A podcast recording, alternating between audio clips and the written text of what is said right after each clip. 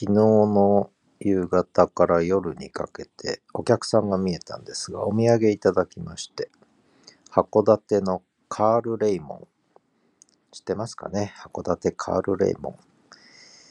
ソーセージとハムを作ってるんですけど、これが美味しいんですね。えー、で、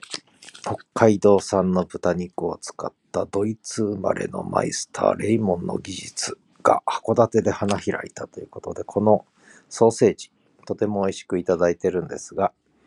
東一郎君にもほんのちょっとだけね、あんまり食べると良くないので、ほんのちょっとだけお裾分け開けたらもう気に入ってしまって、美味しいものという言葉を覚えてしまいました。美味しいものというと、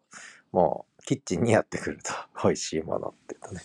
ね、えー、そんな東一郎君でした。また一つ言葉を覚えたぞと。